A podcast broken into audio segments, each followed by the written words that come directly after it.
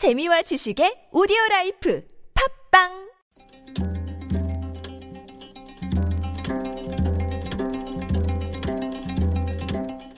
한문학자 장유승의 길에서 만난 고전.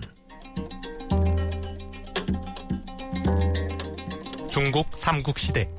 위나라 장군 등애가 대군을 이끌고 총나라 수도 성도로 진격해오자 총나라 후주 유선은 항복을 결심합니다.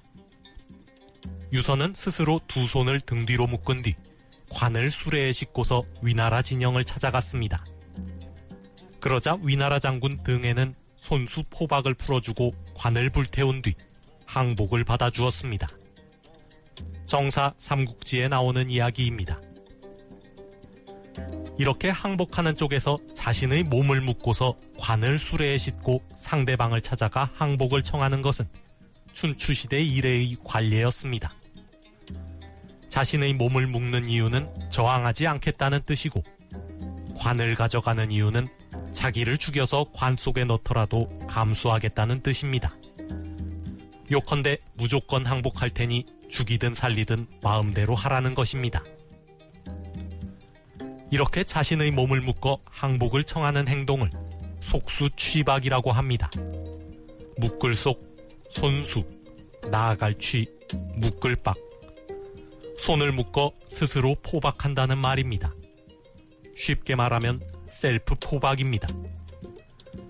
누가 강요한 것도 아닌데 스스로 자신을 포박하여 구속하는 이유는 모든 책임을 자신에게 돌리고 상대방에게 자비를 구하기 위해서입니다.